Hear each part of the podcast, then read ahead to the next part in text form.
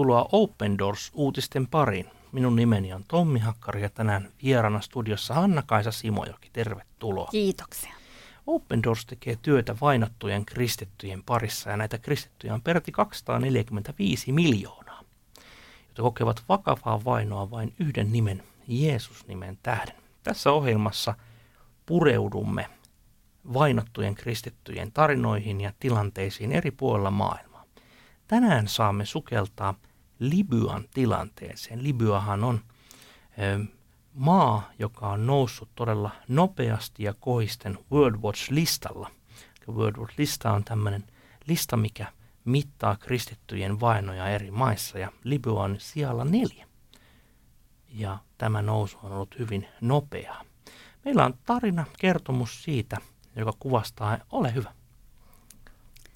Sinä aamuna 40-vuotias Nancy sulki kotinsa oven tietämättä, että hän palaisi sinne vasta kuukausia myöhemmin. Hän ei tiennyt, että hän oli valmistanut aamupalan vanhemmalle pojalleen ja toivottanut hyvää huomenta miehelleen viimeisen kerran. Nancy kertoo meille tarinansa palattuaan useita kuukausia kestäneistä sairaalahoidoista. Hän on päässyt poikansa kanssa asumaan miehensä veljen perheeseen. Koska veljesten isä opetti neljä poikaansa rakastamaan toisiaan, perhesiteet ovat aina olleet vahvat ja lämpimät. Veljekset tekivät perheineen usein yhteisiä retkiä, erityisesti kirkkoihin ja luostareihin. Eräänä päivänä retken kohteena oli pyhän Samuel tunnustajan luostari Magagassa – Matkaan lähdettiin 14 hengen bussilla lapset sylissä. Kaikki olivat innoissaan ja luostarissa otetuissa, otetussa kuvassa hymyilevät 17 onnelliset kasvot. Luostarin messun jälkeen perhe päätti käydä vielä Al-Ourin kirkossa, joka on rakennettu Libyan rannikolle surmattujen marttyyrien muistoksi. He olivat käyneet siellä myös aiemmin ja olleet vaikuttuneita marttyyrien uskosta. Muista mieheni sanoneen, että hänkin haluaisi olla marttyyri, Nancy sanoo. He eivät koskaan kuitenkaan päässeet Alouriin, sillä matkalla tuohon kirkkoon heidän elämänsä muuttui. Yhtäkkiä bussin ympärillä kajahti laukauksia. Ne oli suunnattu heidän edellään ajavaan bussiin, joka kuitenkin pääsi pakoon. Heidän kuljettajansa yritti kääntyä takaisin, mutta oli liian myöhäistä terroristit alkoivat tulittaa heidän bussiaan. Kauhuissaan Nancy alkoi rukoilla isä meidän rukousta ääneen ja kannusti muita liittymään siihen. Me huusimme Jeesuksen puoleen, kun luodit viuhuivat ympärillämme ja ensimmäinen meistä kuoli. Emme lopettaneet rukousta terroristien noustessa autoomme. Terroristeista yksi tähtäsi aseellaan kaikkia aikuisia miehiä ja ampui heidät kylmäverisesti. Nansin aviomies Reda sekä hänen 15-vuotias poikansa Bishoi kuolivat. Hän menetti myös miehensä kaksi veljeä ja kaksi veljen poikaa. Bussin kuljettaja, kristitty neljän lapsen isä, kuoli myös. Sairaalassa Nancy jaksoi ajatella vain omaa selmi- selviytymistään, mutta kotona vastassa olivat realiteetit. Hänen miehensä ja vanhempi poikansa eivät enää tulisi kotiin. Ajattelen heitä paljon ja mielessäni ovat kaikki hyvät muistot. Kun olen surullinen, rukoilen ja se todella auttaa. Saan yhä uudelleen muistutuksen siitä, että en ole yksin, vaan Jumala on minun kanssani. Nancy on huomannut myös kymmenenvuotiaan poikansa Jusefin muuttuneen. Hän ei aiemmin kuunnellut minua, mutta kun soitin hänelle sairaalasta ja kysyin, mitä hän haluaisi lahjaksi, hän vastasi, en tarvitse mitään lahjaa, haluan vain sinut, äiti. Tuntui siltä, että poikani oli kasvanut aikuiseksi yhdessä päivässä. Kirkko pitää tiiviisti yhteyttä perheeseen ja huolehtii erityisesti lapsista. Josef kertoo meille, että hän rukoilee aina yhdessä äitinsä kanssa ennen kuin menee nukkumaan. Hän yrittää kiittää Jumalaa jokaisesta päivästä. Mutta kaipaan todella isäni ja veljääni, hän sanoo taistellen kyyneleitä vastaan. Äiti kietoo kätensä hänen ympärilleen ja vetää hänet rintaansa vasten. Toipumisen aikana Nancy sai useita merkkejä Jumalalta. Unessa hän näki Jeesuksen kantavan hänen kuollutta poikaansa. Jeesus myös sanoi minulle, älä hylkää minua, vaan seuraa minua. Ja niin yritän tehdä, vaikka se toisinaan on haasteellista.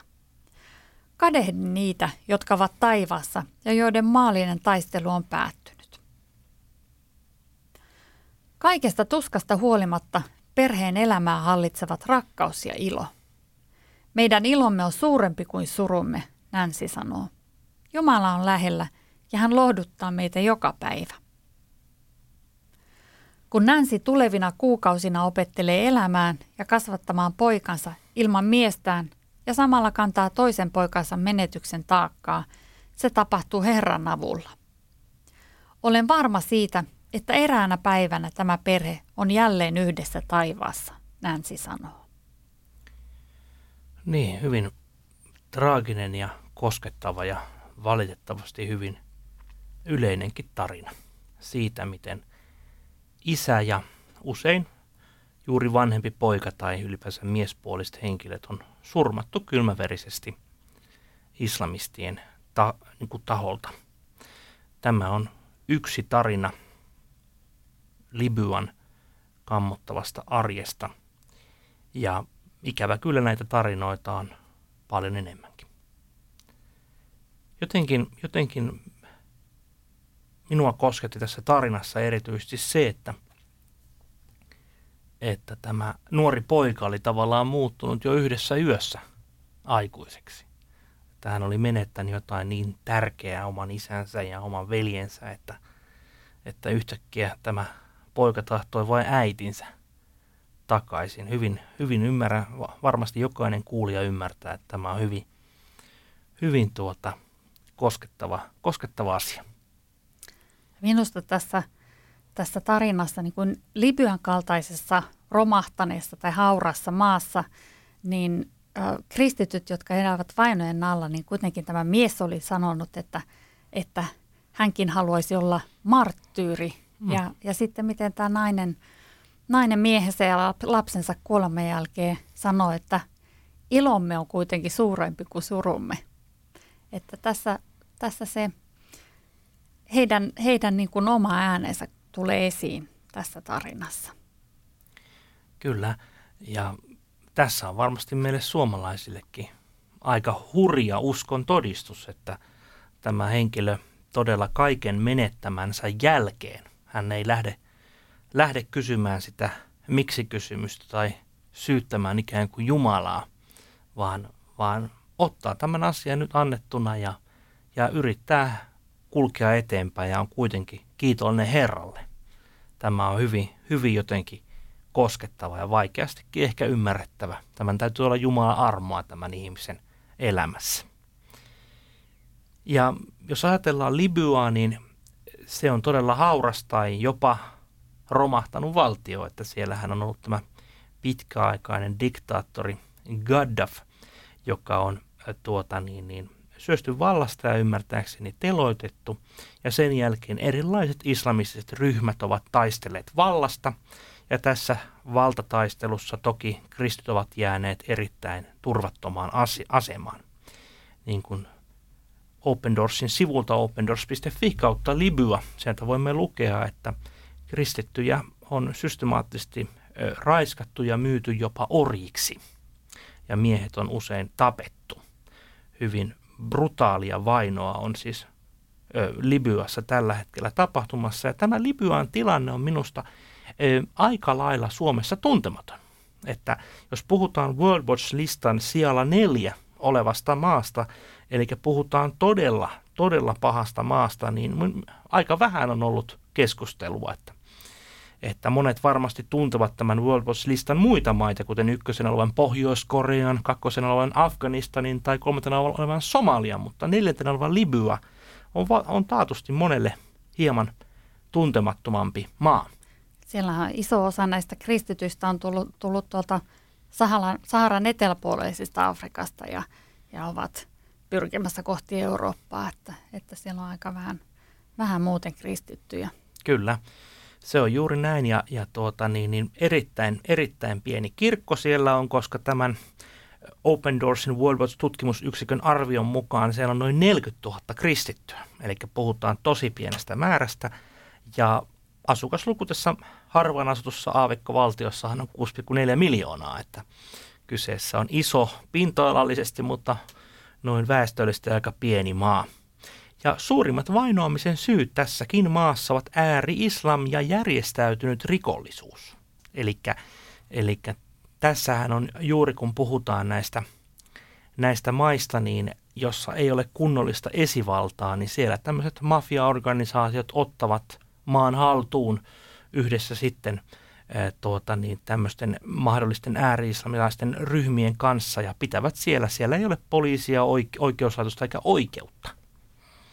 En usko, että siis on kenelläkään oikeutta siellä, ei vaikka olisit muslimi tai vaikka olisit kuka, niin uskon näin, että siellä on täysin, täysin tämmöinen anarkistinen tilanne.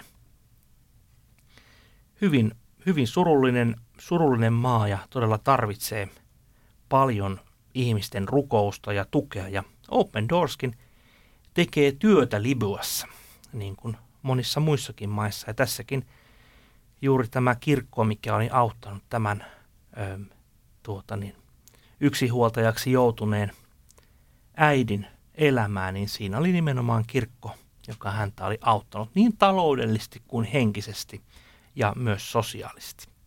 Usein kun näitä vainotarinoita lukee ja kuulee, niin usein se pyyntö on vainotulta kristityiltä meille suomalaisille, että rukoilkaa puolestamme. Niinpä rukoilemme tämänkin ohjelman loppuun Libyan puolesta. Rakas vapahtaja, näet todella Libyan tilanteen, näet sen kammottavan tilanteen, että se on todella World Watch-listan siellä neljä ja siellä ei ole oikeutta eikä esivaltaa. Näet ne kaikki kristityt, jotka joutuvat kokemaan ö, sanoin kuvaamattomia kauhuja – pyydetään, että Herra, olet heidän kanssaan, varillet heitä pahalta ja annat heidän säilyttää uskonsa. Kiitetään tästä Nänsistä, joka on ö, joutunut yksinhuoltajaksi, kun hänen miehensä ja poikansa surmattiin marttyyreinä.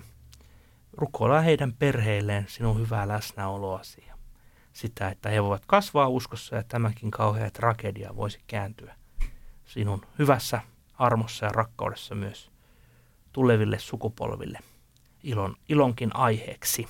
Anna herätystä ja kasvua Libyan pienelle kristittyjen joukolle. Tätä rukoilemme Jeesuksen nimessä. Lisätietoa Libyasta löydyt opendoors.fi kautta Libya-sivulta. Jos sinulle ei vielä tule neljä kertaa vuodessa ilmestyvää ilmaista Open Doors-lehteä, sen voit tilata osoitteesta opendoors.fi kautta liity. Tässä olivat kertaista uutiset kuulemiin.